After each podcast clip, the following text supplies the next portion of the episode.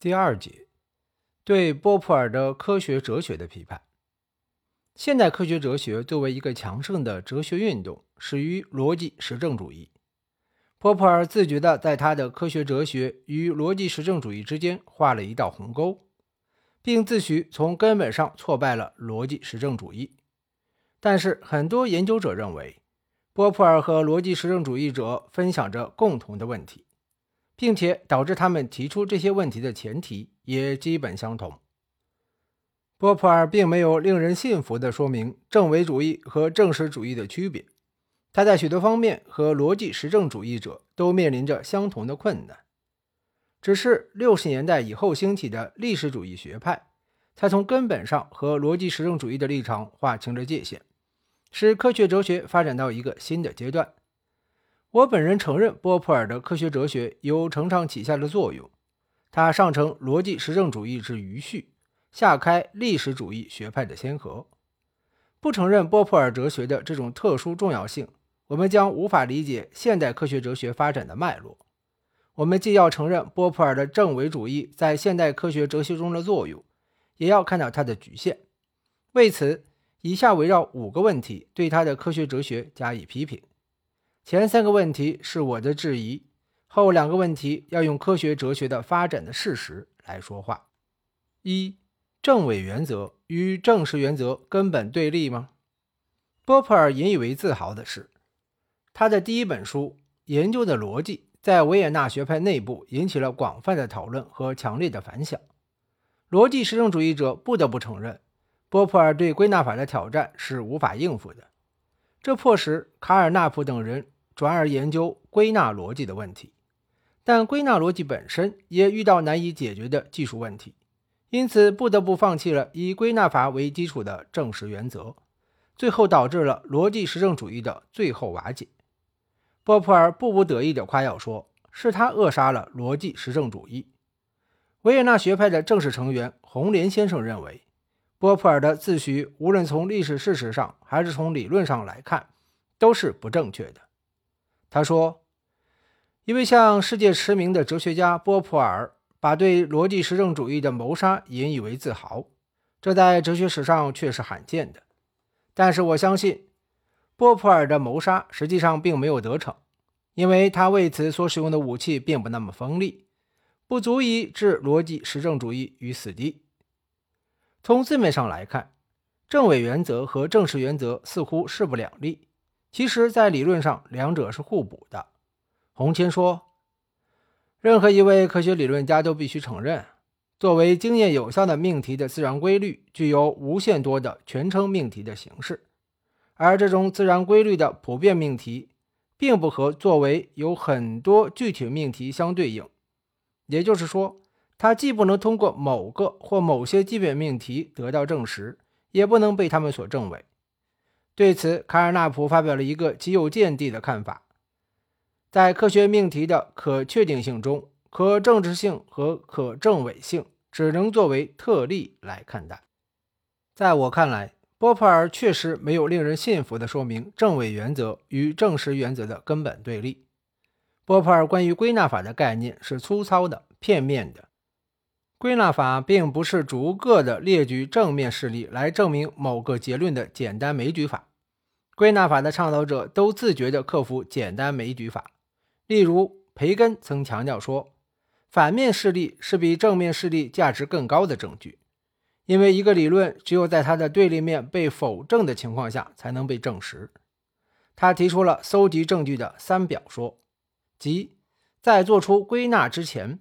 不仅要注意到正面的事例存在表，而且要注意到反面例子缺乏表，还要注意到程度不同的事例程度表。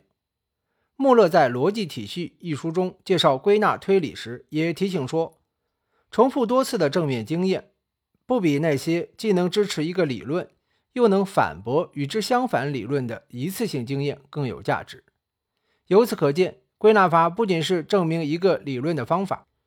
它同时也是否证与所要证明的理论相反的理论的方法。波普尔会辩解说，归纳法的根本目标是证实，证伪在那里仅仅是证实的一个步骤，而他的科学方法以排错证伪为最终目标，这是两者的根本区别。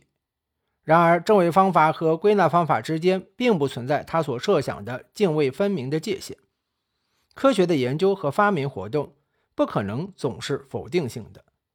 正伪作为检验理论的方法，总要肯定和确立那些否证不了的理论。波普尔用严格检验、确认等概念说明正伪方法的。肯定性结果，波普尔又会说，确认与实证主义所说的经验证实不同。我们可以接着讨论下一个问题：确认与确证真的有根本的区别吗？二，确认与确证根本不同吗？波普尔说，他的确认概念和卡尔纳普的确证概念根本不同。确认表示发生概率很小的事例。而确证表示发生概率很大的事例。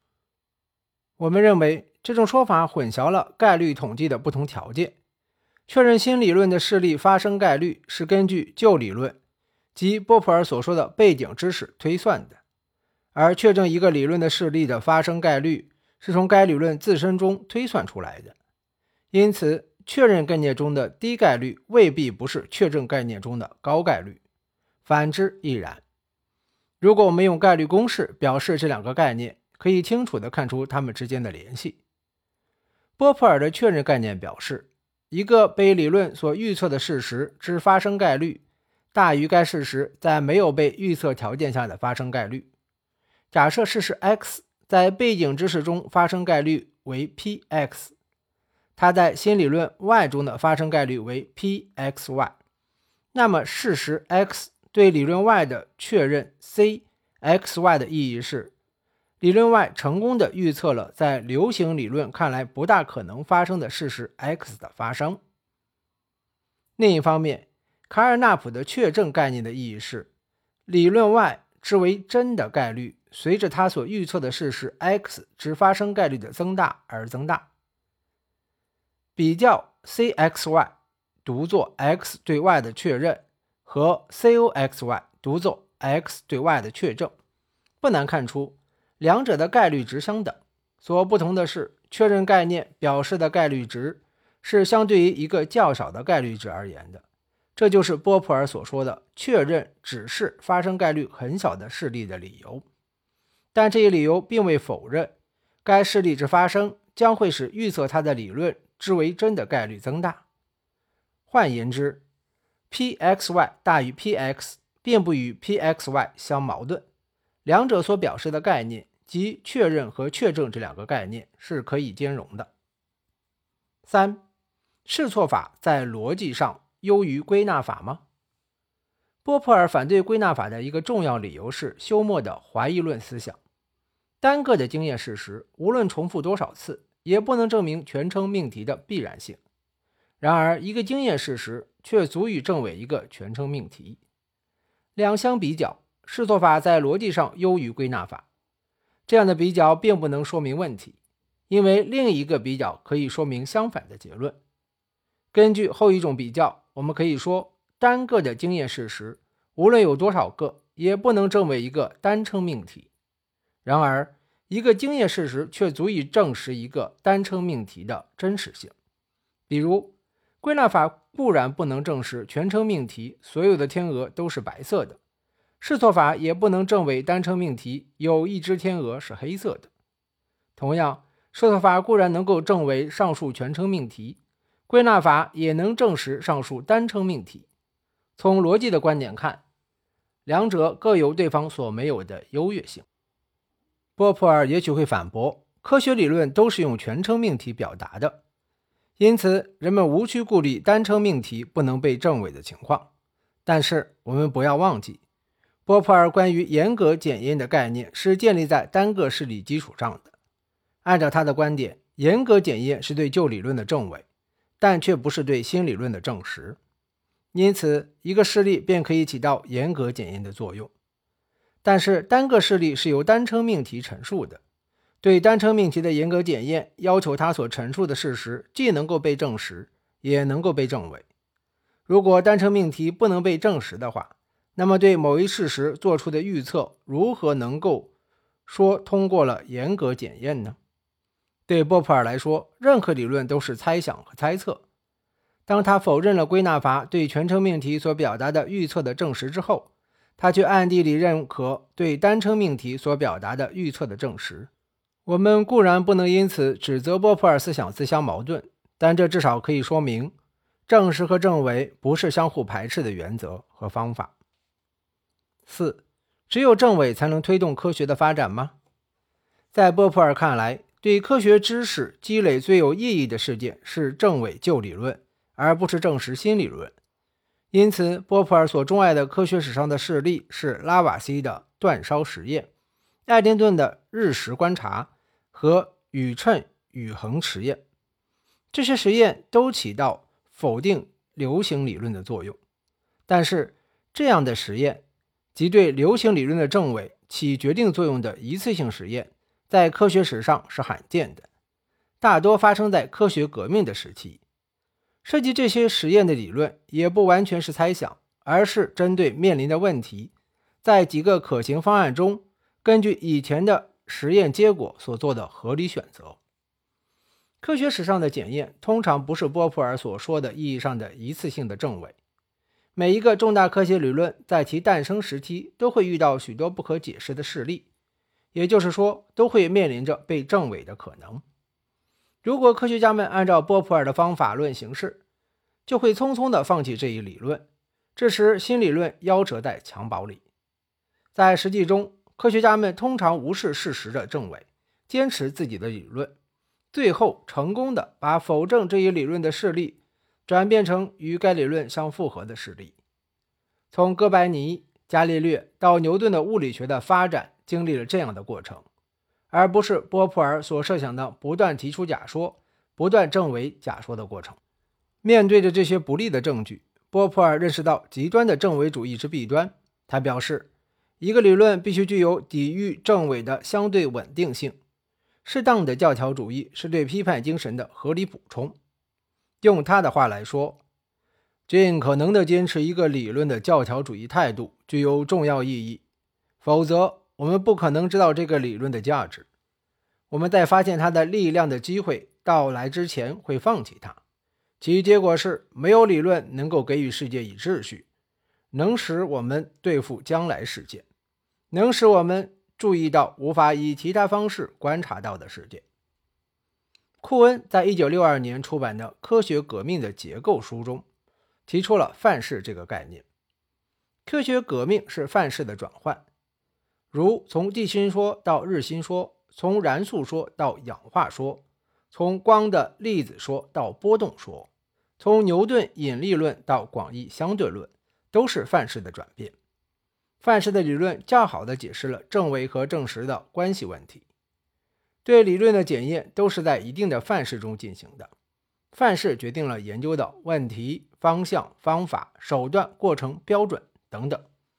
在范式容许的范围内，一个理论通过证实被确立，通过证伪被修改或被抛弃。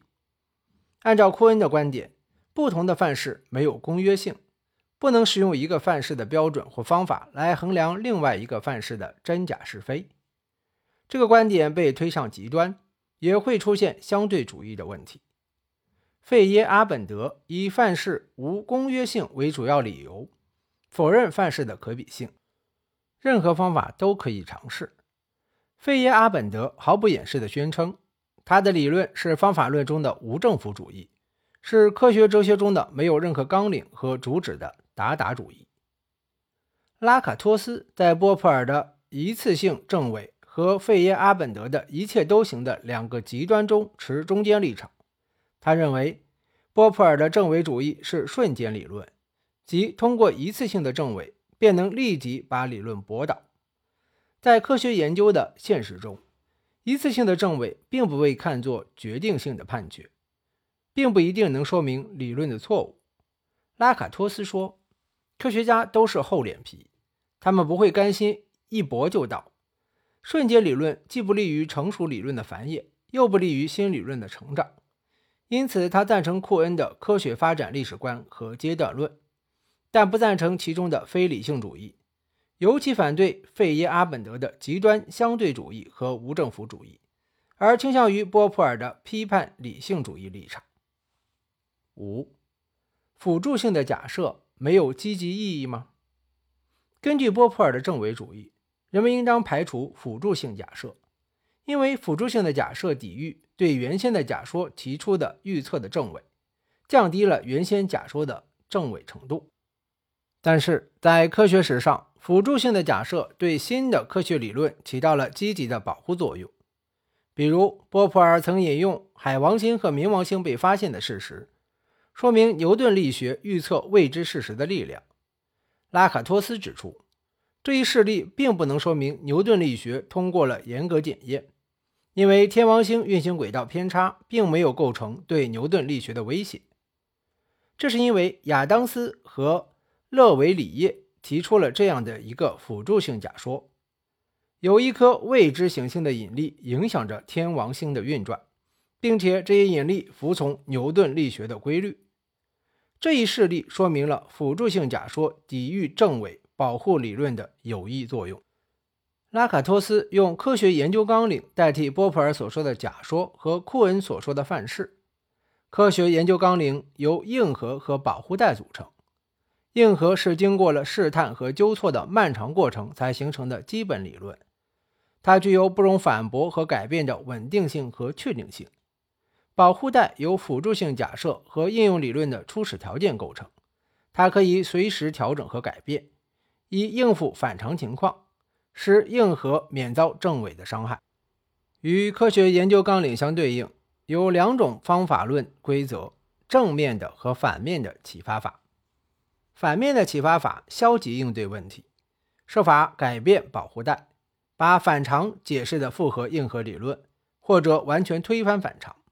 正面的启发法规定科学研究的方向、问题和途径，他们不顾反常的干扰，用实际研究成果把反常转变为正常。根据两种方法论规则的区分，拉卡托斯区分了两种辅助性假设：消极的辅助性假设只能应付反常，不能预测新的现象；积极的辅助性假设能扩大科学研究纲领的适用范围，并增强其预见力。能否提出积极的辅助性假设，是衡量科学研究纲领处于进化阶段亦或退化阶段的重要标准。在进化阶段，科学研究纲领能增生积极的辅助性假设，不断增强其预见力的强度；当它处于退化阶段，便只能提出消极的辅助性假设，穷于应付反常，预见力逐渐减弱。依照预见力强度的这种变化。每一个科学研究纲领都有一个发生、发展以致衰亡的历史过程。比如，牛顿物理学是典型的科学研究纲领，力学三大定律和引力定律是其硬核。在它的发生期，许多反常事例涌来。物理学家一方面运用反面的启发法，修改了辅助性假设和理论应用的初始条件；另一方面运用正面的启发法，深化的理论。改进了实验仪器，把反常事例转化为正实事例，促进了研究纲领不断进化。直到19世纪后期，它才转为退化阶段，并终于被相对论和量子力学的新纲领所取代。说一下我的认识啊，嗯，每一个科学研究纲领都有一个发生、发展及衰亡的历史过程。嗯，我觉得这个说法本身呢，其实就是一个历史主义的一个说法啊。嗯，我倒是觉得，其实所谓的科学研究纲领也好，或者每一个理论也好，都会不断的被一些新的势力所推翻，从而需要一个新的理论来解释啊。这本身就是一个对应到结果上来看，就好像是一个科学研究纲领的发生、发展和衰亡的历史过程。但是呢？你把这个过程人为的创造出来，就创造了发生、发展及衰亡的这三个过程，并不能否认波普尔所说的证伪的这个有效性啊。所以，所谓的牛顿力学到了十九世纪后期转化为退化阶段，其实这种说法从描述上来讲是对的，但事实上来讲，它正是因为对一些微观世界不能用牛顿力学来解释，所以才出现了相对论和量子力学的理论来对这个现象来进行解释。那么微观世界的这种情况，刚好就是对所谓万有引力或者是牛顿力学的一个证伪。